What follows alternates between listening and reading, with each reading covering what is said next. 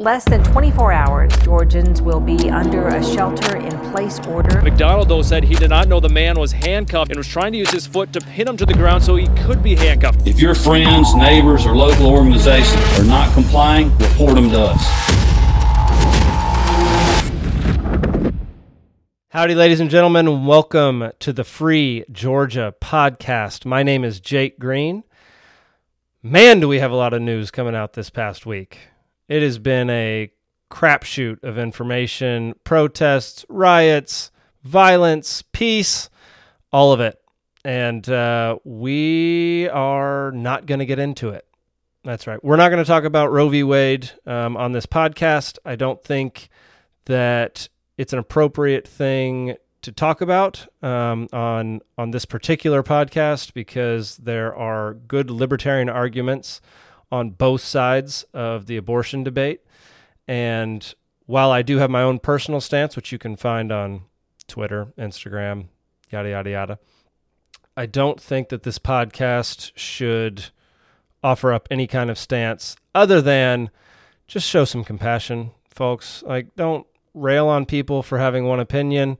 Um, both sides have actually legitimate arguments, and um, there's just no reason to uh, spew hatred or anything like that towards towards the, anybody on the other side of this debate, even if even if they're spewing hatred at you. Fight hate with love, y'all. Um, two gun things happened this past week uh, which I'm sure we'll get into here in a little bit. Um, one good, one terrible. Um, but the majority of our time today is going to be focused on the governor candidate here in Georgia, Mr. Shane Hazel. Uh, we're going to be interviewing him and talking to him primar- primarily about Bitcoin, um, as well as some other things with his campaign. But today we're going to focus on Bitcoin since it is crypto month here at the LP. So let's get to it. All right, folks. I now have Shane Hazel on the line. He is running for governor of Georgia. Some people are calling him the Bitcoin governor, but we'll get into that in a little bit. Um, Shane, welcome to the Free Georgia podcast. Mr. Green, good to be with you. This is awesome, man. I mean, the fact that you got a podcast now, and and like now that we get to like go, kind of go back and forth in the state of Georgia, we are effectively, I say multiplying. I know this has been around for a while, but I think now um, with messaging and everything else that's uh, you know coming into um, you know more of a, a Ron Paul revolution type of manifestation, man. I'm I'm excited. Nice. Yeah, I love it. Um, Full disclosure, I am shooting a documentary about Shane's run for governor, so we've gotten to know each other fairly well over the last year.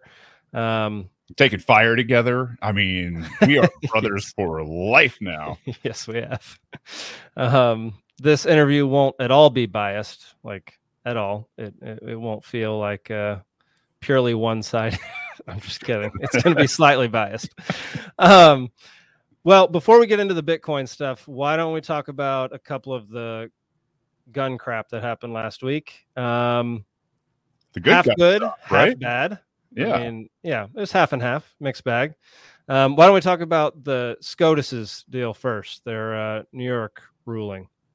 yeah, Um, uh, I thought it was you know absolutely awesome. I mean, the fact that we've got um, the Supreme Court that just came out and I, I guess kind of just put their their thumb down a little bit on this idea that obviously you have the right to carry, right? Like that's it. Like that that's what they said. They said you have the right to, to carry on your person outside of your home, which I, I don't know. In in what world in in America like yeah, I mean any, anybody looking outside of America would go, "Yeah, of course, you know, those guys run around with six shooters on their hips all the time, right? Like that's just the law."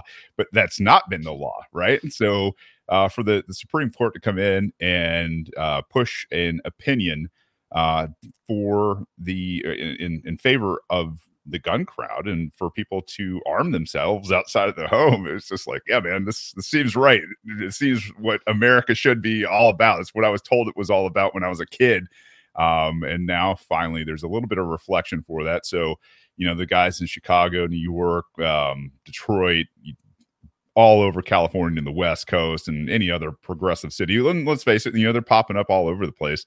Um, man, I'll tell you what, criminals may be thinking a little, a little more uh, diligently about who they're going after in some of these neighborhoods, and and rightly so, man. I mean, look look at Chicago for God's sakes. Just, I mean, thirty people shot on on a weekend nor, on a very normal basis. Like it's yeah, that's average. yeah, so good. I, I, I'm I'm a big fan of. uh of where they're headed with all you know the the, the rights of uh just normal you know peaceful people. Nice. Um what do you think about the uproar?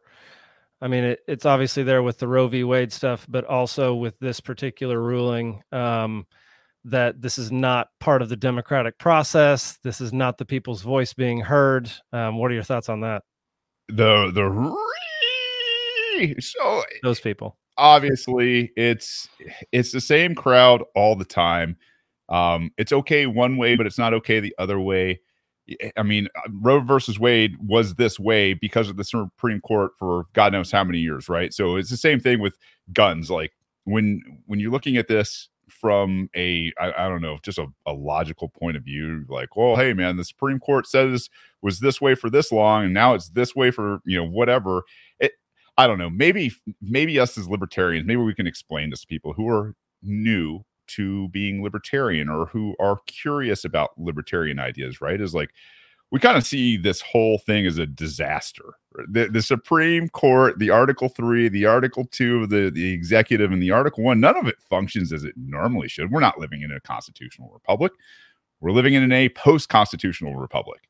And therefore, you know, I guess the, the the argument now arises like if the Supreme Court, let's just let's give them, let's give the the progressives and the left and the Democrats all like, yeah, you know what? Let's just say they're right.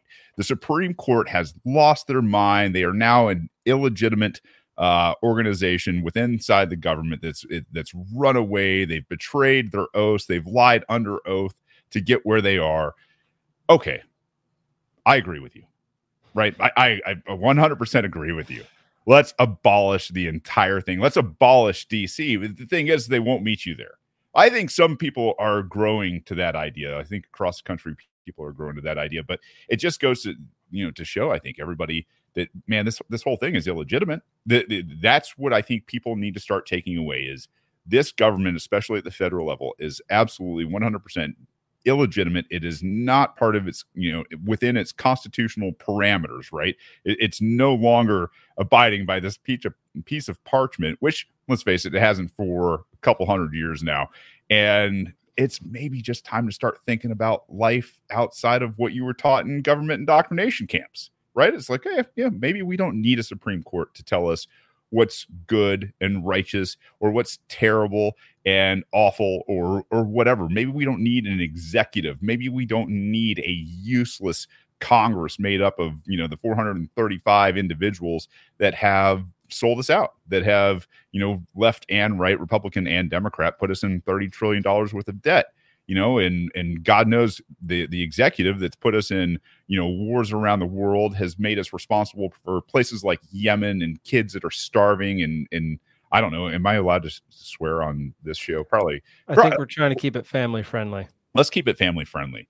Um, you know, these, that? these young kids, yeah, these these these young kids. Yeah, and that's the thing is there are kids in Yemen that are literally starving because the U.S. president won't get hard on places like Saudi Arabia to say mm-hmm. enough is enough, right? Like we're done. The blockades are over. We're going to make sure that these people um, have at least trade open to them um, and charity open to them. So I, I, think it's I think the case to be made here is not so much that oh yeah Democrats you're wrong that you know these these institutions in government have lost quote unquote faith. No, you're exactly right. Now let's push it to the next phase of this. Let's end it. Let's just be done with each other and and get a, a peaceful divorce while we still can. How do you approach people with that idea? Because the only time the only thing people think about when you talk about secession is civil war. And people get so entrenched on their sides, on their teams, um, that they f- tend to fail to see reality mm-hmm. and and exactly what you're talking about, how the whole friggin' system is corrupt and problematic and not actually working for anybody except itself. Um, so, like, what would be your first approach to, let's just say, a Republican um, who has no interest in secession, just wants to be a part of these here United States. And uh, how would, you, how would you do that tactfully? Yeah. yeah, America, MAGA, let's go. Right. Like, and, and I don't want to, you know, like, listen, there, there, are a lot of people from outside of the South that are Republicans that are not MAGA and all. Like, listen, I understand. And, you know, I'm, I'm having a little fun uh, at, at the, the behalf of how you're um, I don't know, kind of portrayed to the nation. Um, man, yeah, I think you got to really take a look at what this nation has become, and it's not that we. Um, I, I think most people like the idea of America, and, and you know this this really unified, amazing country that can do some things when they all agree and they put their minds to some things and they go, yeah, let's let's get together and do something awesome the problem is is between the politician the banking cabal and the zombie corporations that are out there that exist because of the first two um, you've gotten to the point where we are insolvent. We're 30 trillion dollars in debt. There's never like we're not going to ever pay it down. I mean the republicans going to pay it down? No they're not. The, the democrats going to pay it down? No they're not. Are the libertarians going to pay it down if we ever come to power uh no we're we're definitely going to default. And uh you know that's the thing is we uh, with with that all being said is like listen guys i think we could be far more effective within our own lives within our own communities within you know states maybe like yeah, it's kind of a dirty word but it's like the, the the more we decentralize the more we can put our hands on people that might be in government you know whether it's the sheriffs or the mayors or their you know the the state assembly members or whoever it is like we can put our hands on those people and non-violently right? Not yes non-violently. Um, and at that point we can start to influence what's going on around us. We can start to make sure that our, our, rights are recognized that you know you have all the rights within the bill of rights plus all that are reserved to you under the ninth amendment.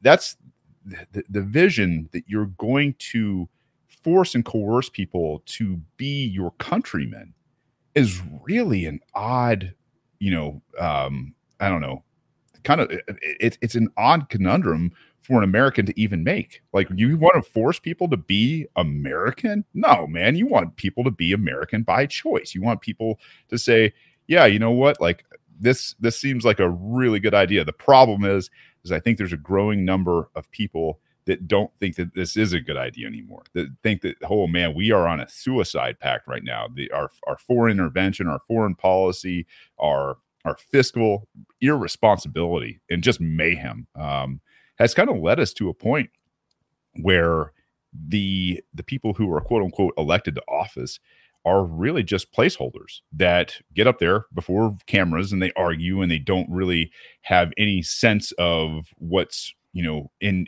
what's the, the problems in your life. And the problem is is they've invaded and infected every facet of it and perverted it to the point where it's politicized kind of like a, a bot where you're you've you've got a, a binary choice whether it's republican or democrat in terms of the way they are going to address those um, problems with their solutions. And and the, at the end of the day that binary action when we have nuance down to the individual in in our society doesn't make any sense anymore. It's like you need to be able to solve your own problems and you need the freedom to do that. And the hmm. last thing that government ever does is protect your life liberty and freedom. They exist at the expense of your life liberty and freedom. And that's the, I, I think probably the perfect way to help republicans in this space understand that you're going to be better off without government. You're going to be better off without that added layer of government, especially when it comes to taxes and everything else.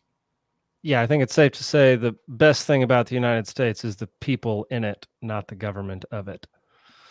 Um, which would be my favorite argument to use because when you think of, I don't know, when, like I grew up Republican. When you think of the United States, I don't think of the politicians in Washington D.C. I think of all the people that you know across the nation that I've met and love and have had good times with. Um, yeah, it's funny because I'm sure a lot of those people don't agree with you on anything.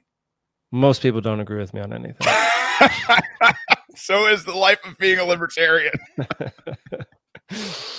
um, let's talk about the other gun crap that happened last week. Um, a bill landed on Biden's desk that imposes a whole bunch of restrictions. What is your take on uh, some of these deals? red flag laws, man. I can't wait to start getting the names and addresses of government agents and stripping them down. Like I'm, I'm telling you, like I'm going on the offense, Jake. I am. You're going to use the red flag laws. oh, I'm going to find out who these these federal agents are, uh, and I'm going to start calling the authorities on the federal agents. I mean, you had obviously this is draconian. I don't agree with red flag laws, nor do I want to get anybody hurt. But the thing is, is these red flag laws. I said it last week. This is going to cost people their lives in certain places where they go, oh yeah, yeah, let's go, let's mm-hmm. go get them, right? Because it's going to happen. The Northeast, yep. the, the, West Coast, they're, they're going to do this kind of stuff, and they're going to they're going to go after people. And they're going to, hey man, this guy's a threat to society based on the fact that he's got a MAGA flag or he's got a Trump flag or or whatever. I don't.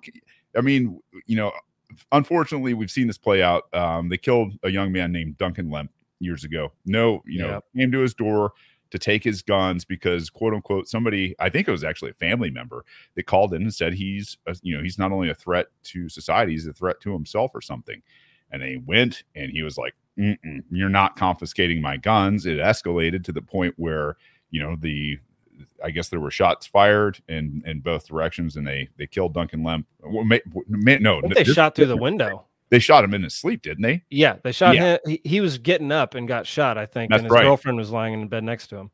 Yeah, and so you know we've seen this play out. We know what's going to happen. And here's the other thing: is uh, to all the the, the the the quote unquote law enforcement that's going to find out the hard way. Like, man, Americans are not going to be down right now with gun confiscation in the least. And um, the red flag laws, you know, obviously push what was left of the Fourth Amendment and the Fifth Amendment out the window. Mm-hmm. Um, and I guess the right to a speedy trial um, of your peers uh, also out the window. It's like yeah. civil asset forfeiture all over again, man. It's just another way to do it. And now this time it, it takes your gun. So, you know, I I don't know. It's probably going to make its way to the Supreme Court if it's still around by then. And mm-hmm. I imagine, uh, you know, Mr. Uh, I should say Justice Thomas uh, is going to love throwing that back in the face of Joe Biden 30 plus years later, which I mean, uh, you've seen the memes running around like 30 years later, you know, Clarence Thomas is getting even with Joe Biden. Um, I think it's going to be glorious. But yeah, you know, we've got some we've got some major issues right now um, where there are going to be organizations. I think, you know, I don't think most states are going to be immune to this, um, you know, type of tyrannical overreach, and I think it's going to cost people their lives both in law enforcement and you know peaceful people in this country. I agree. I mean, I think the worst thing you can do is try to go after somebody's guns because the only retaliation is to use those guns.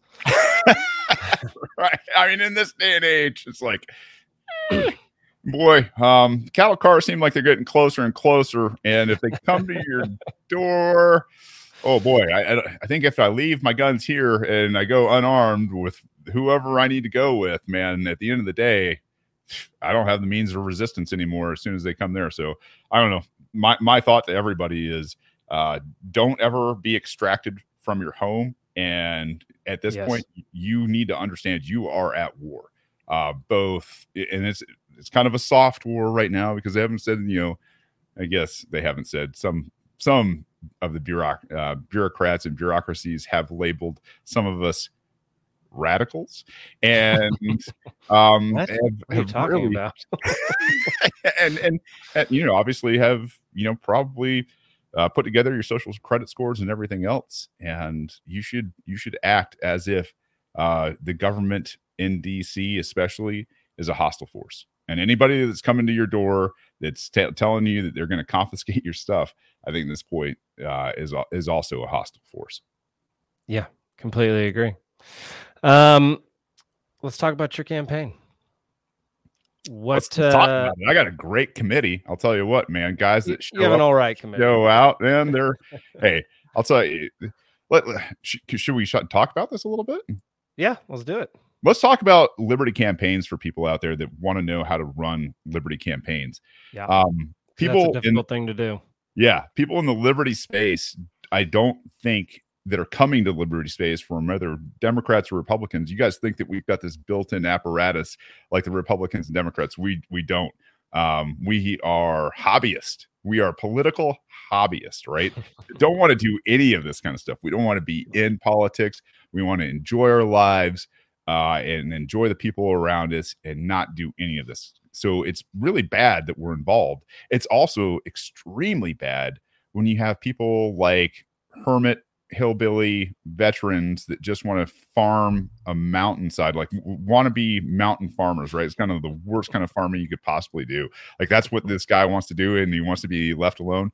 When those guys are jumping into races, oh man, the the political establishment is in trouble, especially when they're gaining traction. When people are Mm. coming to here, so we are broke, right? Like like we don't we don't have millions of dollars. We don't have um you know the tons and tons of people in the apparatus. So the fact that we have volunteers show up for this campaign, guys that want to like work in in liberty and make a difference is critical.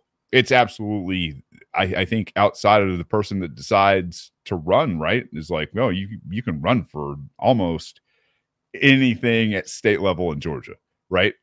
Right now. a lot of qualifiers in there, right?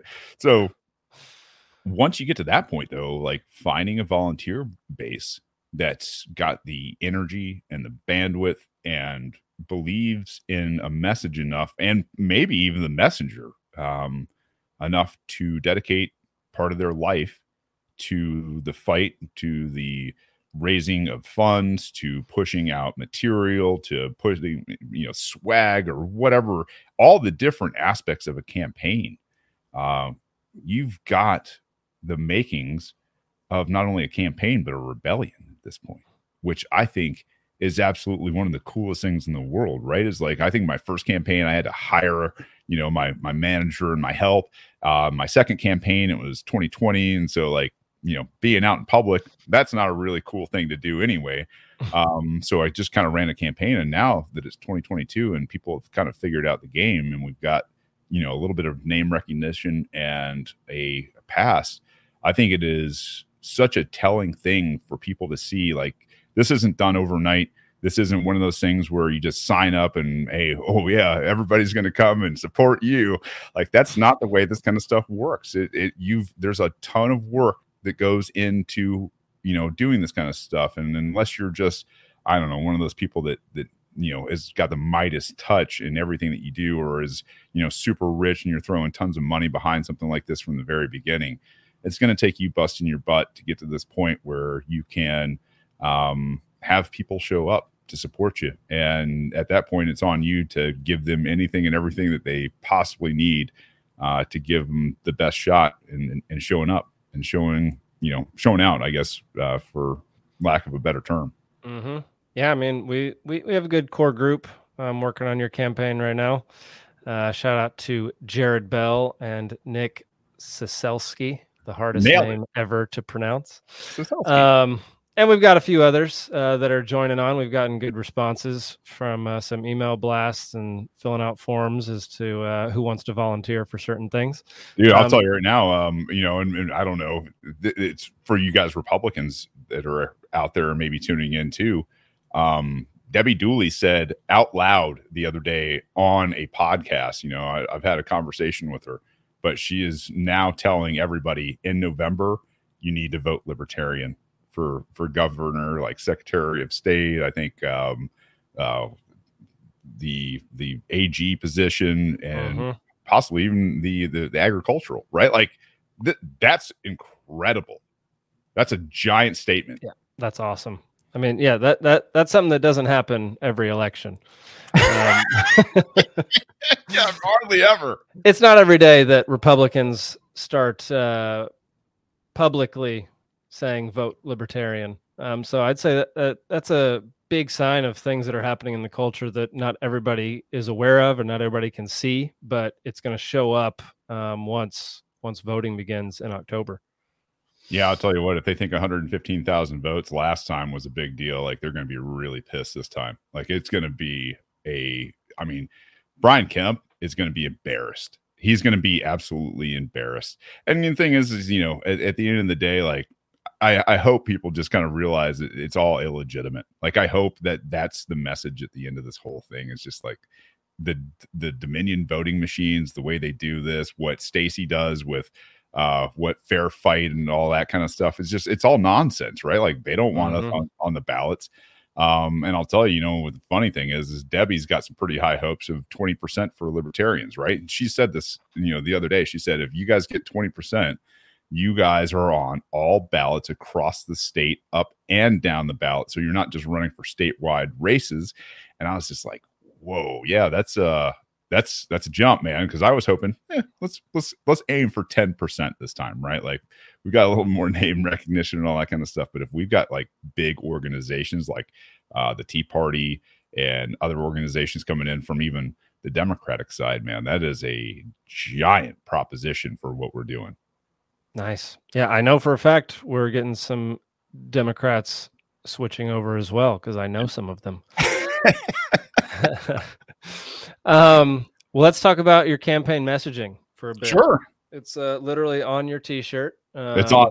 We got Bitcoin, something Cannabis. about drugs, Drugs, guns, guns, and nuclear, baby. and nuclear.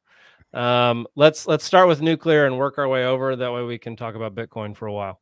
Sure. Yeah. I mean, um, the the grid, not only in the United States, but obviously here in Georgia. Georgia is part of the eastern grid in the United States. There's three grids, and um, one of them's Texas alone. The other one's everything west of the Mississippi.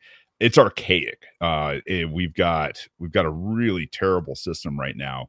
Um, on the other side is you know energy is not cheap right now with inflation um, with the slowdown of all the the oil around the planet being refined, everything else, like it makes things expensive. When Mhm. energy is cheap, humans uh, flourish because they have the energy to do what they need to do, whether it is live their lives, go to work, production, you name it. Cheap energy makes living expenses cheaper. So if we can create cheaper energy through nuclear, which is really about the most sustainable, clean energy on the planet, and let's I know people are scared of this, so maybe we can talk about it a little bit. Well, people are just scared of the name.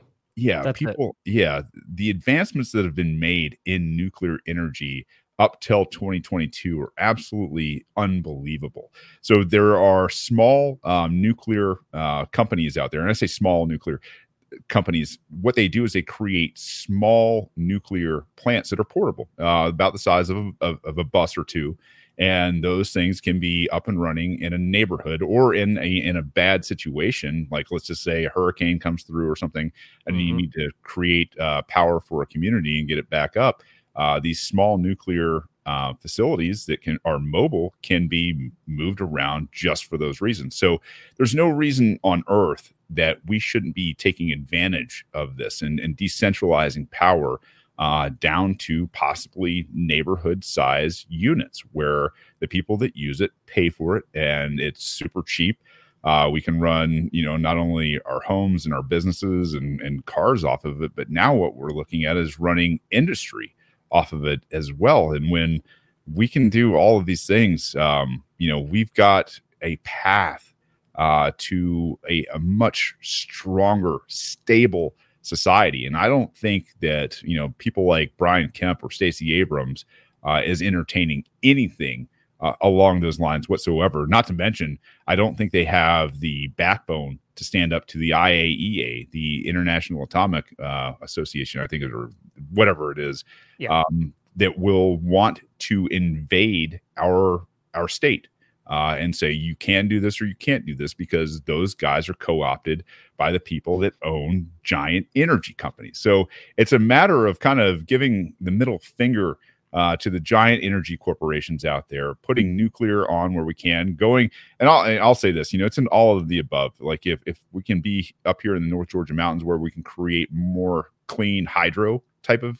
you know energy, great. Mhm. Um, if we can do it with nuclear, um, you know, down south further, amazing. But it's time to start thinking about how do we make energy extremely cheap um, so that we can be a prosperous, stable civilization going forward. Yeah, that's something people don't really take into consideration is um, they, they pretty much only think of energy as like what powers your home, whereas for this particular for nuclear um, and I guess everything right now actually it like it spans way more than just powering your home. Um, it for those of us who have electric cars, it charges our cars. It it it influences your life so much that you just don't even realize how much it is. Um, for I read a study the other day that said nuclear power is 30 to 40 times cleaner than solar or wind. Um, and there's actually a whole bunch of information out there on why solar energy um, is not the ideal solution. Um, that in fact, nuclear and hydro are much more effective because they run 24 7, whereas solar, you have to store it. Wind, you have to store it, and the wind has to be going. Um, and uh, obviously, you know, if we can get away from coal, natural gas, all that, that'd be great. But uh, people pushing like only solar and only wind are not looking at the big picture or just lying to you outright.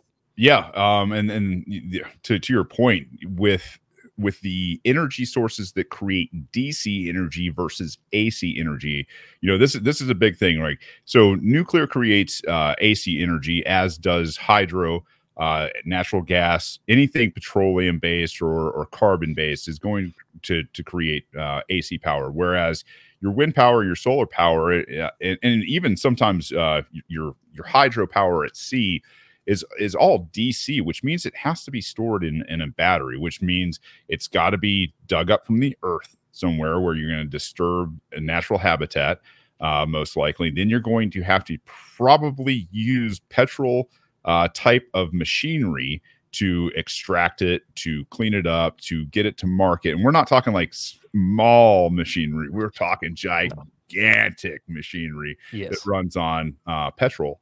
Uh, the the kind of the I, Pencil experiment here. Right now, you're talking about not only the wind or energy source like a solar panel uh, being created and manufactured, and the quote you know the quote unquote uh, you know footprint, the carbon footprint that it creates uh, just doing those things, but now you're storing it somewhere in these giant batteries. And you know when you when you type kind of take a look at this and then the, the, the maintenance on top of it where you're doing um, maintenance on you know giant windmills you're doing it with giant cranes you're doing it with giant petrol trucks you're you know and the thing is is i think you know in terms of how long they last uh, you know being from michigan there's a lot of windmills in michigan and these things get changed out every five to ten years. So to look at the footprint of what it costs to take something from uh, the earth create it, manufacture it, get it online, the carbon footprint is absolutely huge compared to extracting it out of the earth, putting it through a refinery, and taking it to the market, right? And I mean, you know, I think we also got to start looking at, at, the idea that carbon isn't a bad thing. We're carbon based life forms, right? Like, I don't want pollution, I don't want bad air quality and all that other kind of stuff, but we mm-hmm. need to mm-hmm. start looking at the creation of energy is is exactly what we need you know to do as best as possible but at the end of the day you know carbon dioxide is plant food people. Like when when we look at earth you know possibly warming up like i'm kind of excited to see what's underneath the antarctica you know ice sheet right? Like i don't really you know florida's florida you know if they, if they covered that place up with some water you know? but it's not happening right? And um I guess I probably should, should shut up on on this rant, but it, it, at the same time, it's just there are there's so much extra that goes into creating DC type of energy versus AC type of energy that I mean, at the end of the day, you're you're you're probably way better off just going with the petrol or going with the coal or the natural gas, and definitely the nuclear and the hydro. Mm-hmm. Yeah, I mean, we could spend an entire episode just on just on nuclear energy.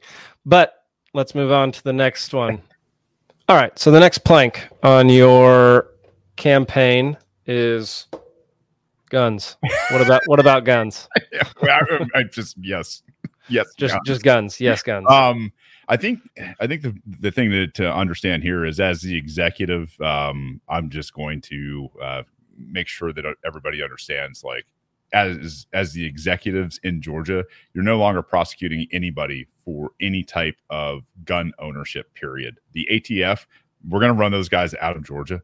Uh, first and foremost, uh, the the NFA and every other gun law that is on the books is going to be effectively nullified uh, if I'm governor. And that's, I, I, think that's the most beautiful thing. Have you ever had to think of a governor just come out and be like, hey, man, um, all you peaceful people out there, own whatever guns you want. I don't care. Uh, if you're not killing people, robbing people, if you're not doing assault and, and, and rape and kidnapping or vandalism, like, or brandishing, like, I don't care.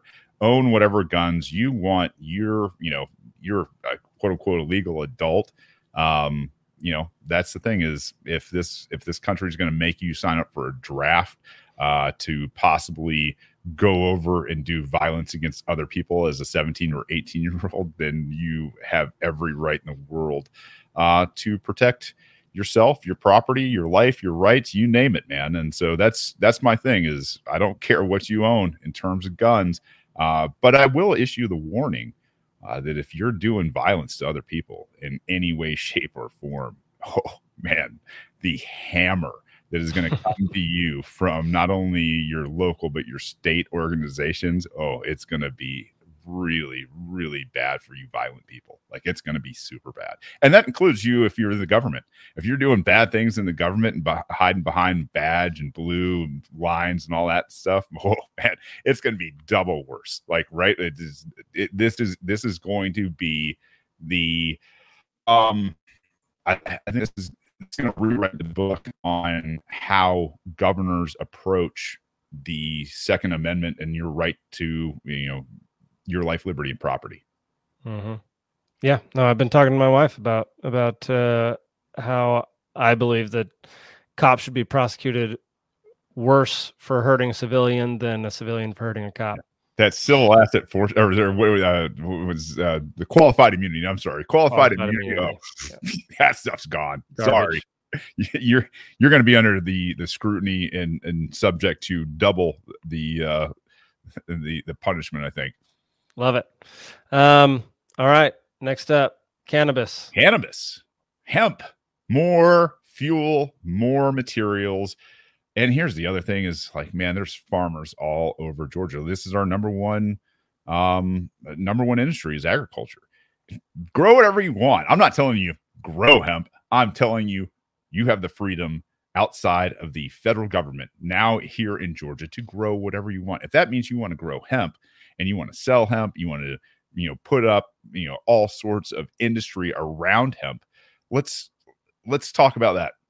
You you obviously have the right. This is a plant. It's from Earth, and for all the people here in the Bible Belt, uh, you can check out. I think it's Genesis 29, right? Genesis 29. All the seed of the earth are here for you. Um, this is, I think, quintessential to freedom. We've got to start looking at what nature has given us. I mean, throughout the the centuries people have utilized anything and everything they can underneath the sun that the earth will produce to create and squeak out livings on this planet uh, or to commune with a, a, greater power or to i don't know possibly build their homes or fuel their vehicles. We have this really amazing plant that we can grow double bumper crops every year of that will support the production of biodiesel to the point where we can fuel every diesel engine on earth for the entire year and then some. So to deprive the Georgia economy, the Georgia people of this natural inheritance to where they live, this farming, this agriculture, um, these building supplies, medicine, you name it. It is it, it's it's like tying both of their hands behind their back and making them compete with the rest of the world, like places like Saudi Arabia or the middle other places in the Middle East where you've got oil that literally oozes out of the ground. Right, is like. All they got to do is go take it over the refinery, refine it, and ship it out. And now, you know, they're living off of you know, what are we paying? Like six damn dollars a gallon right now for for diesel, four dollars and some change, you know, four and a half dollars for for gas. Mhm. Like, why aren't we doing this? Why aren't we producing all this stuff here locally? I know there's problems with biodiesel, but in in you know smaller batch type production, where if certain farms are making their own biodiesel, they're running their tractors, maybe they're filling it up because biodiesel is probably best made in smaller batches. You start to look at it like maybe it's more like brewing, right? Like, hey, you know what? These guys are actually really really good at this in small batches and we can start you know doing it here and that's the thing is we have to start not i'm not saying we have to give Georges an advantage but what we should do is at least take the binds off of them let them do all these kind of things and you know for the the people that are looking at um you know this as you know kind of a, a, a, a quote clean green. Um you know there's nothing you can plant that's better for the environment than you know cannabis and hemp right? Like you can grow multiple uh, crops. It re uh, it reintroduces nitrogen into the into the soil. You can plow over a lot of the things that are just left on uh, on the field for uh, sweetening the soil up. I mean for you know livestock for building materials you name it this is one of those things where we should absolutely um, you know, as as a governor, I think I've put it out there. Executive Order 420. Uh, we're going to nullify all the abolition that the state and the feds have put on nature, and that's that's it. I mean, and again, if you're violating these things and you're going after people and you're part of the state or you're part of the government, going to be really tough times for you. Hashtag legalize nature. there you go. Yeah, that's uh, that'd be a good one for your campaign. Um, all right, now let's get into the big ticket item for the night, which is Bitcoin. um, we had a Bitcoin event about, I guess it was a week ago, a little over a week. Yep. Um, it was technically a crypto and Bitcoin event, which I know you didn't enjoy the first word of that, but uh, tell tell people why Bitcoin and not crypto. All right. So, I, I crypto is noise compared to Bitcoin. Um, crypto is what I think a lot of people want you looking at that are afraid of what Bitcoin is. Uh, Bitcoin is a communications protocol. It is immutable. It is decentralized. It has an open uh, ledger, which is the Bitcoin blockchain. Um, these are not synonymous with other cryptos. Most other cryptos are a lot like your central banking system, uh, where they are centralized, where a, a board or a few very, um, I don't know, wealthy whales may have a vested interest and control uh, the, the code. But outside of that, they can still have a blockchain, and that blockchain can be centrally con- controlled, whereas Bitcoin never will.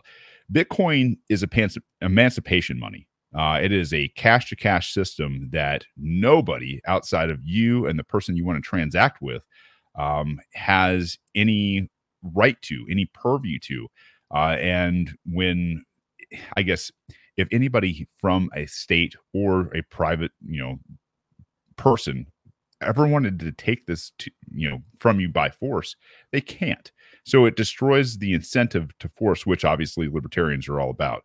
So think about keeping all the money you earn all the time and only spending it on the things that you can you know that you that you consent to spend them on. Um, outside of that why bitcoin bitcoin is a mathematical certainty um, in terms of what it is. Uh, it is 21 million Bitcoin. It is uh, 100 million Satoshis per uh, Bitcoin, which I believe leaves us at about 21 trillion trillion. Um, at any rate, it, it scales. What's a Satoshi for those who don't Uh, a Satoshi is like a cent to a dollar. Um, where there's a hundred cents to a dollar, there are hundred million Satoshis or Sats to a Bitcoin. And this is this is a subject that I think people really need to to in, invest in their own learning. You need to take charge of understanding economics. What what this does in terms of the libertarian space, the Austrian space, we we talk about these things a lot within the the, the libertarian and Austrian circles Austrian economy is not something that I think even most libertarians understand. Um, I think there are, you know, people who are new, especially, don't understand it.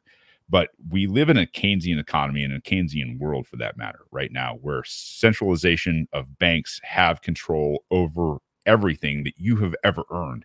And day by day by day, they use all of these different factors to strip you of those things, like inflation. So when we talk about hard money versus easy money, hard money is things like gold and silver. It is it, it is rare. It is not something that you can replicate. It is transferable from one person to another. And outside of being centralized in the banks, it is it's actually pretty good in terms of you know uh, communicating value to a economic system. However, neither silver nor gold is anywhere near as hard as Bitcoin by the same Austrian principles. Um, I think it was uh, Charles Menger, right, uh, the Austrian economist that talked about salability over time and space and scales that makes money hard and obviously he coined this term this this understanding of hard money um, long before bitcoin really mostly around gold and silver um, and when we look at the the saleability or the liquidity asset uh, aspect of uh, bitcoin we actually find out that it is harder than both gold and silver. So if there's 21 million Bitcoin forever, it means it's not only inflation proof, but it's deflationary money. Just having the money it will appreciate over time. And that is a better store of your work and your contribution to the economy over time. So as you age, that contribution, that money that you received earlier than the next generation is going to age well. It is going to keep every uh, bit of energy that you put in to the economy uh, not only perfectly but better than perfectly as it uh, as it obviously uh, is worth more over time. Uh, the, the, fact that there's only 21 million Bitcoin means that the 54 million millionaires on Earth won't actually all own a Bitcoin. That's how rare it is. And that's how early it is, how few people that really understand it. Uh, is it saleable or liquid over space, which means can it be transported easily from one person to another around the globe? And gold, eh, not so much. Maybe a little here and there in your pockets, but the larger the amount of gold, uh, the more security it needs, the more transport it needs, all of these things. Um, and it, it, it doesn't really satisfy as well the the principle of being saleable over space as Bitcoin, especially now that there's a Lightning network.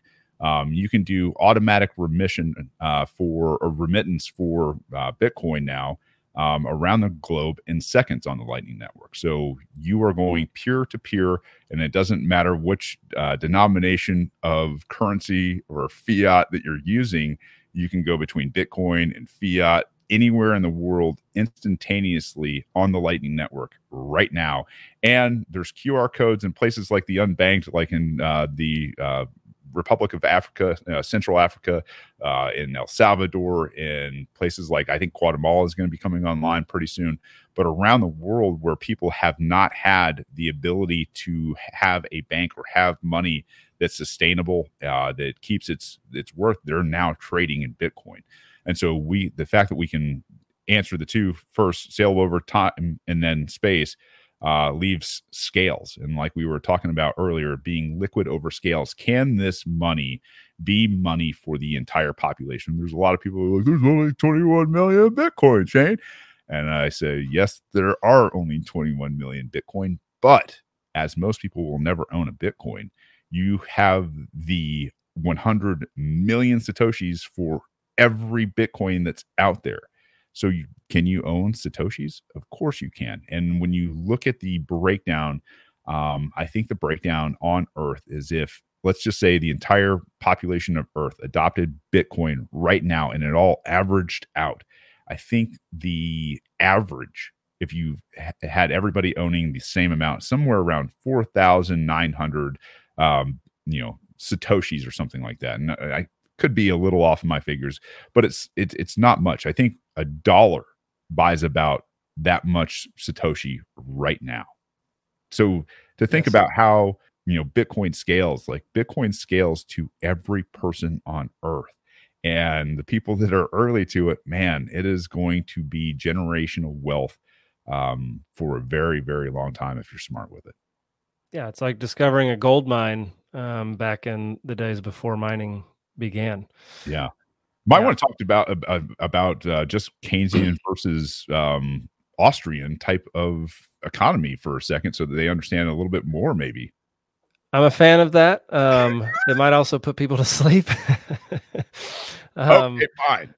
Uh, no, but we can get into that for a second because that that it's a huge um, difference in principles and why one works and one doesn't, and why the U.S. is in the state that it is right now um, compared to if we were on an um, Austrian model. Yeah. Um, so yeah, dive into that real quick. I mean, really, really quick. Saving like Keynesian is a spending based economy uh, versus in a debt based spending in debt based economy versus Austrian, which is a savings based economy. You know, growing up, everybody's like, you got to save for tomorrow. You know, you gotta you gotta put away this immediate gratification. You gotta you put that kind of stuff away.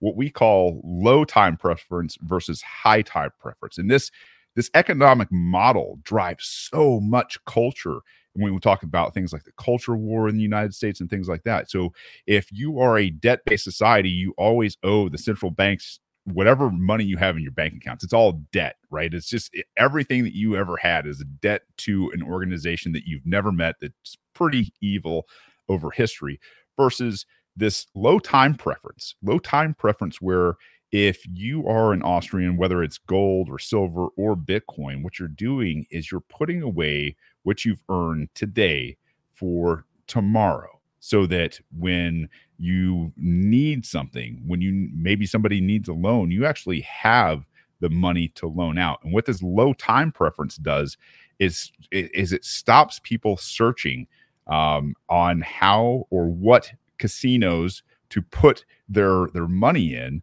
to make more money or to make sure that their money doesn't decrease over time because that's what happens with the Keynesian type of economies is like you're always trying to find whatever whatever's the best way to store your wealth so it doesn't get eroded. And let's face it, Wall Street and the bailouts that have happened, that's a, I mean, the, the, the rich get richer, you know, right? The, the people who are closer to money get richer. That doesn't happen in an Austrian economy. It's actually why Bitcoin was designed because the people that were getting fleeced got tired of being fleeced and they said, hey, let's create a money that uh, doesn't have a state, it doesn't have rulers, it is absolutely out of the control and the purview of all these people who have taken advantage of it. And I think it's you know one of the really one of the coolest things because once you begin to be more of a savings based culture, what you're now doing is introducing principles uh, that have been lost or perverted through the the spending and debt economies that we have. Right? It's like you got to spend it right now to, to to to make sure that you get everything that it's worth so that it's not worth less tomorrow and that is obviously you know if you're saving for something for a rainy day and you've got low time preference um, whether it's you know family based whether it's you know your your neighborhood what, whatever it is um, the the ability to save the the energy that you've put into life to either push into tomorrow to make tomorrow easier to maybe make tomorrow somebody else's life easier is is a giant departure from the system we're obviously in now Yeah, I mean, I think what you're describing is patience. If you just have a little patience. That's just a easier word for people to understand than low time preference. Um, high time preference is like spontaneous. Um, what's another one? Irresponsible, maybe. Um, low time preference, definitely patience and like forward thinking, um, thinking into the future Yep. and preparing for that. Um, how does how would you implement Bitcoin as governor? Like, what would you do to make that a thing here in Georgia? so we're sitting on a spring um you know and that's the thing is this, this economy is a spring loaded trap right now it's going to crash and it, it it is crashing i think people have kind of seen um we've seen stocks we've seen other crypto like quote unquote other cryptos um absolutely get destroyed um because they're not based in um and and in economic reality. So as the as the governor of Georgia, what you have to do is come out and, and tell everybody, listen, we're not going to ever, um, you know, go after anybody who creates new money. Right. I don't care if you want to, if you want to mess with crypto, fine, go mess with crypto. Um, but we're not going to set up any type of legal system that will go after Bitcoin miners. We're not going to go after anybody that's trading in Bitcoin. We're not going to go after anybody who's investing in Bitcoin. We're not going to, we're not going to uh, use the executive office in any way whatsoever that either uh, encroaches or destroys your ability to trade in whatever currency you want to trade in. Because obviously, as libertarians, we think that you first and foremost should be making all of your decisions from con- a consentful place and and outside of that that the market breeds the best competition so that you get the best product at the lowest prices. And at the end of the day i mean if we've got you know the separation of uh of you know money and state that's what we're looking for. We don't want control from the governor's office or from a federal um, you know bureaucracy uh, or an international banking cabal for that matter telling us how we have to transact with each other right? And that's that's basically as the governor you just create an environment that's free so that people can transact whichever way they want to transact. Mm-hmm. yeah absolutely. Um as so we were talking about i remember when i, I was up at your place last time with uh, the rest of your campaign team. We were talking about how bitcoin might be effect an effective payment method within the government and basically to set up um, verified accounts, Bitcoin accounts um, for each uh, government employee, um, government, whatever, uh, branch, whatever it is, uh, department, um, so that you that anybody in the public can go and see where all the money goes. Is that something that you would be interested in actually implementing? Yeah, uh, first, I think we're going to have a lot less government employees uh, and a lot less bureaucratic departments. I think it's, I think being able to track every um, expenditure and every, um, you know, satoshi or dollar received is is you know one of the things that needs to be on the forefront for people who are funding government. Now, I will say that I think the best way to do this is to create um, you know accounts where the public doesn't isn't forced and coerced into funding them but is more of a direct type of you know uh, i guess we'll, we'll, fund this type of thing. And you know I, I, I obviously kind of have done some research on this um, in the past. In europe they set up these uh, you know these government organizations that were funded through kind of quote unquote a direct democracy where people would either pay for the ones they thought that they really needed or or not. And about 99 times out of 100 the people were like nah i don't think we're going to pay for those kind of things. So i think it's a really cool experiment to to see you know exactly um, what people will pay for and what people will not pay for and then obviously unleash the private sector to compete with the quote unquote uh, government public sector. And i think that's really where you find the you know efficiencies and give people or i say give people that's a terrible way it's a government indoctrination i swear. It's um it's it's leaving people alone with the fruits of their labor to to to make sure that we're not taking their money to make sure that we are protecting their life liberty and property uh, and scaling back the government to really, um, I don't know, so, such a, a, a, tiny point that I hope people realize that they can do much better things um, and more cooperative things and consensual uh, w- without government. I love that. Um, for those of you who don't know much about Bitcoin, haven't dabbled in it, haven't really uh, tried to seek out any information on it. There is a wealth of information out there. Um, we're going to keep talking about it here for a little while, but uh, it is definitely something I would highly recommend looking into. Um, I don't recommend, as I'm sure Shane wouldn't, uh, getting into any crypto that isn't Bitcoin, which I know they're completely different things. Bitcoin is not crypto. Crypto, in my opinion, is basically just stocks. Um, it's it's just a like it's just a company that put out a cryptocurrency that does other things to make that crypto valuable. Um, and once that company goes under, so does the stock, um, and then you're left with nothing. So um, I'd say crypto in general is more of a stock market, and Bitcoin is more of a store of value for the future, um, future currency. Um, yeah, should we talk a little bit maybe about the basics of of Bitcoin and how to get into it? Maybe how, to acquire Bitcoin. Yeah, maybe that. Sure. Um, I'll tell you, you know, I'm I'm a big fan of not doing it through the normal exchanges like Coinbase and the rest of those places that are giant exchanges that you hear about um, that are leveraged and sell other um, uh, not other cryptos. right? You know what I was about to say. Um, man, I I'm really good at this. So when when I when I look at these things, uh, first thing you need to know if you're going to get into Bitcoin is this phrase that is if it's not your keys, it's not your Bitcoin. Um, when I say that, I mean if you are buying Bitcoin through an exchange, it's just like going out and buying gold in a Roth IRA, right? It's if you can't if you can't touch it, it's not yours. So there are devices that you know kind of look like a USB drive somewhere.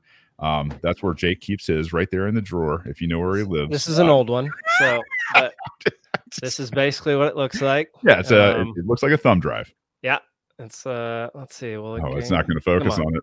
Focus. Yeah, it's uh, there. It is. How about that? Yeah, Ledger, Ledger upside is a down. great company. Uh, Ledger's a great company. Recommend the the Nano. What is it? The S that doesn't have the Bluetooth. Yeah, this is the S. It uh, you, the only way to interact with it is to plug it into your computer. That's right. So um, obviously you're you're you're cutting down on the the threat avenues. So if you want to buy uh, Bitcoin, you can go through exchanges but what you need to do is get your Bitcoin off of the exchange immediately.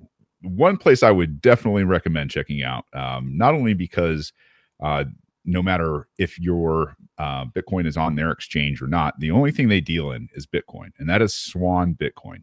They are an absolute great group of guys uh, and girls, for that matter. Uh, just a, a, a, an amazing organization that I know a lot of the people in. Um, and you can not only obviously buy Bitcoin, but you can uh, push it off into your cold wallet, that Ledger Nano S. And once you get to that point, those are yours. You need to have a uh, probably a, a, a, seed word backup somewhere, uh, which is a physical piece of either steel or titanium that is punched with your seed words. And you'll learn all of this kind of stuff.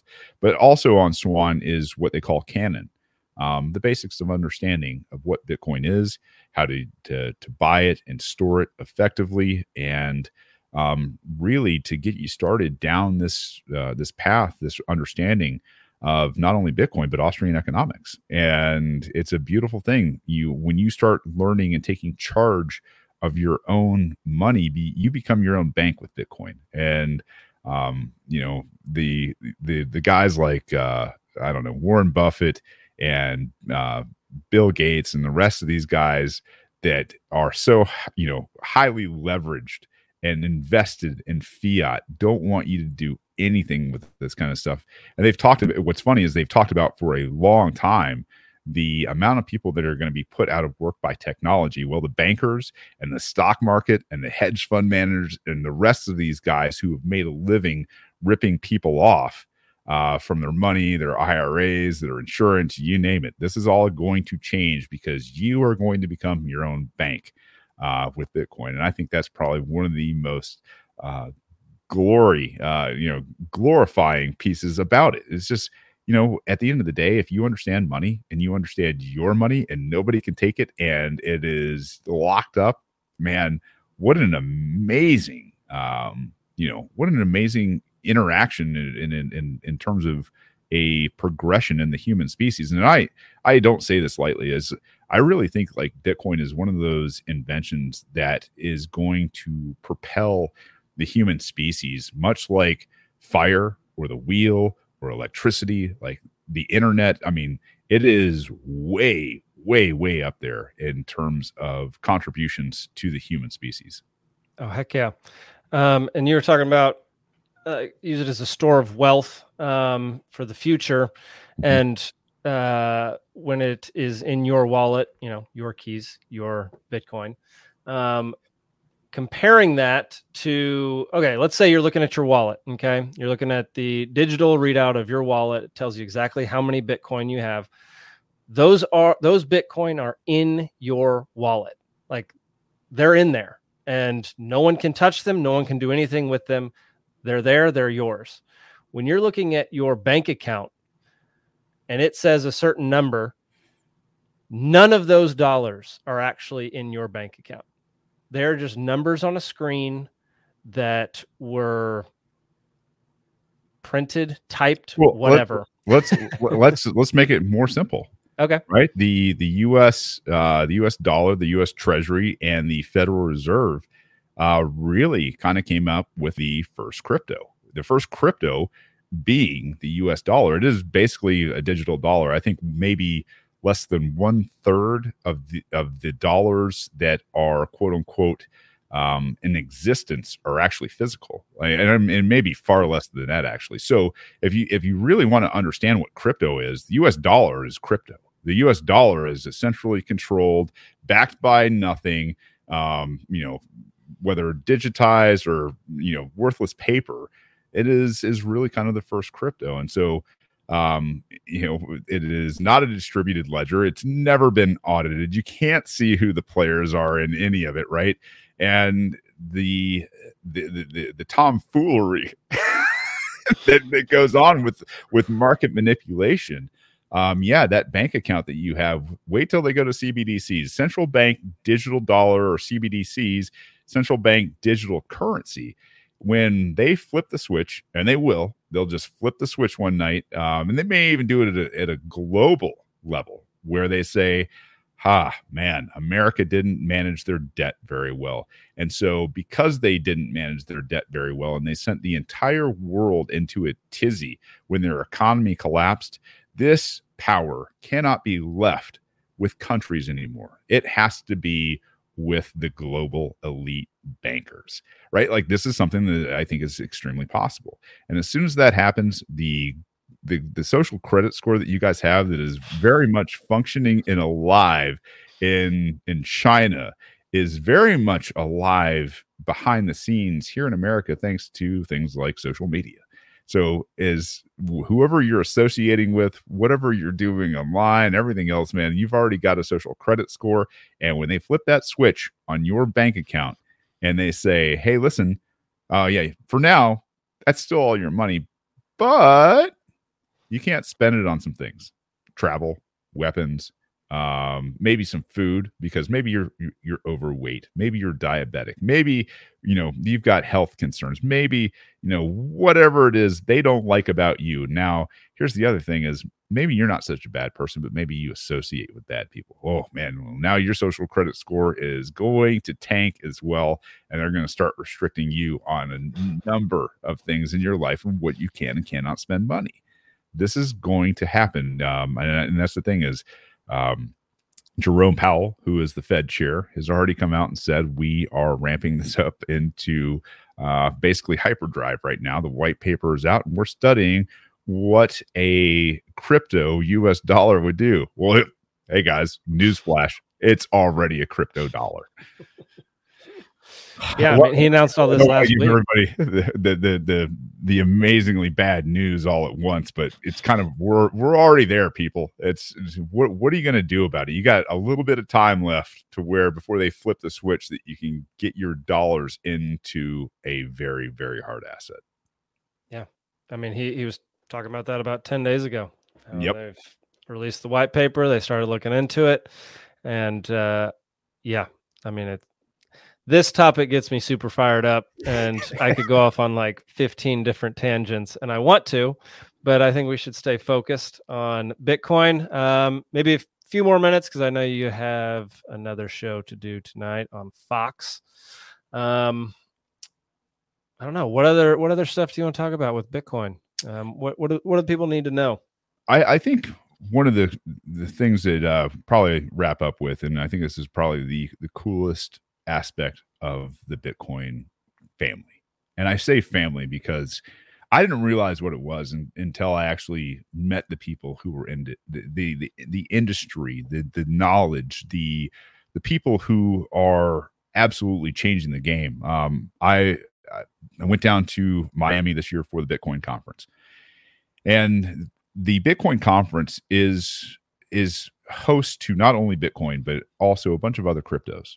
And I think this is their advantage is you won't see the Bitcoin community show up at crypto conferences. You'll see the crypto community show up at Bitcoin conferences.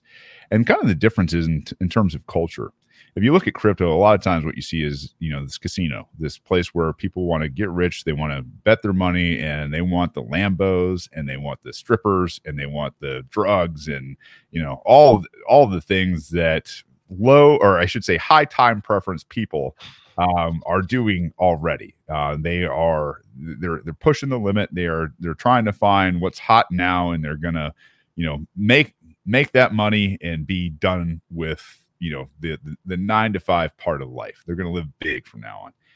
Versus the Bitcoin community. The Bitcoin community is not the Lambos. It's not the mansions. It's not the ridiculous parties and boats and and and I don't know, just just all the the high time preference nonsense that goes on with the rest of the cryptos. This this Bitcoin community is extremely smart. It's extremely young and it sees the future through savings and it sees it through helping others understand what it is so that it can grow so that the market cap grows so that sooner than later we hit what's bit, what's called bitcoin uh, uh, right? So or, or hyper bitcoinization. And when they get people in that space and they help them understand hey not your keys not your bitcoin let's do this safely let's do this responsibly. Don't put in more than you can possibly see you know take a 40 or 50 you know percent um, decrease right? Like we're not here to withdraw our bitcoin for for useless fiat money. We're here to stack generational wealth for the future. We're here to take it out of this gigantic ponzi scheme that is the fed. It's a it's such a, a family environment that I mean the, the, the guys that I knew from Twitter Spaces, Cafe Bitcoin, which is run by Swan Bitcoin, the guys from Toxic Happy Hour, and a whole bunch of uh, the other spaces on Twitter that people get together and they talk and they go through you know not only the cultural side of this the economic side of this the security side of this all the aspects that you can so that people are are very aware and up to speed on what the latest changes in the community are, what the latest you know uh, industry is doing, how to get out of your fiat job and possibly into a Bitcoin job, so that you can join the Bitcoin economy and really emancipate yourself uh, from what's going on uh, in the, the in the fiat economy. So, like I said, the difference is you know kind of the individuals in it to get rich quick versus this you know family community that's there to teach that's there to bring you in and help you understand so that you can take care of you know your your your production in this contribution to the world in a very very safe um, way that's responsible it's it's it's an amazing community that's just i mean honestly it was like what i imagine um, woodstock would have been without the mud and the muck and the public fornication and like like it there was, had to be some of that in Miami though. Yeah, further down on South Beach out out there, but like this part of it, man, just absolutely amazing community full of family. That's awesome. Well, folks, um, if you have any other Bitcoin related questions or just questions about Shane's campaign, you can contact uh, me at podcast at lpgeorgia.com or you can contact Shane. Shane, tell him where to hit you up. Uh, ShaneHazel.com or radicalpod.com. You can go there. You can see all the shows. You can see the governor's page for now. You can see some merch. uh, you can see the Helios project there. Um, but you can hit me up at Shane at ShaneHazel.com as well if you got questions, if you want to get uh, you know looped in with this amazing ride that we're taking right now uh, and and this push for liberties. But uh, you know, Jake, I am tickled to death to see you got a podcast and, and up and running, man. I'm to have to have you on mine so that we can blow it up a little bit here in Georgia. Um, but man, uh, really, I'm I'm humbled uh, to be your second show, your first guest. man, what a what a cool experience, and uh, to to kind of see all this grow, man. If you guys, like I said, you, you need anything, you you know where to I guess, yeah, you know exactly where to go. Don't tell anybody. well, I appreciate that. Um, I thought having you on second um, second episode would be great because only place to go from there is up. That's right. All right, folks, we're going to end it right there. This has been the Free Georgia podcast. Make sure to tune in next week. See ya.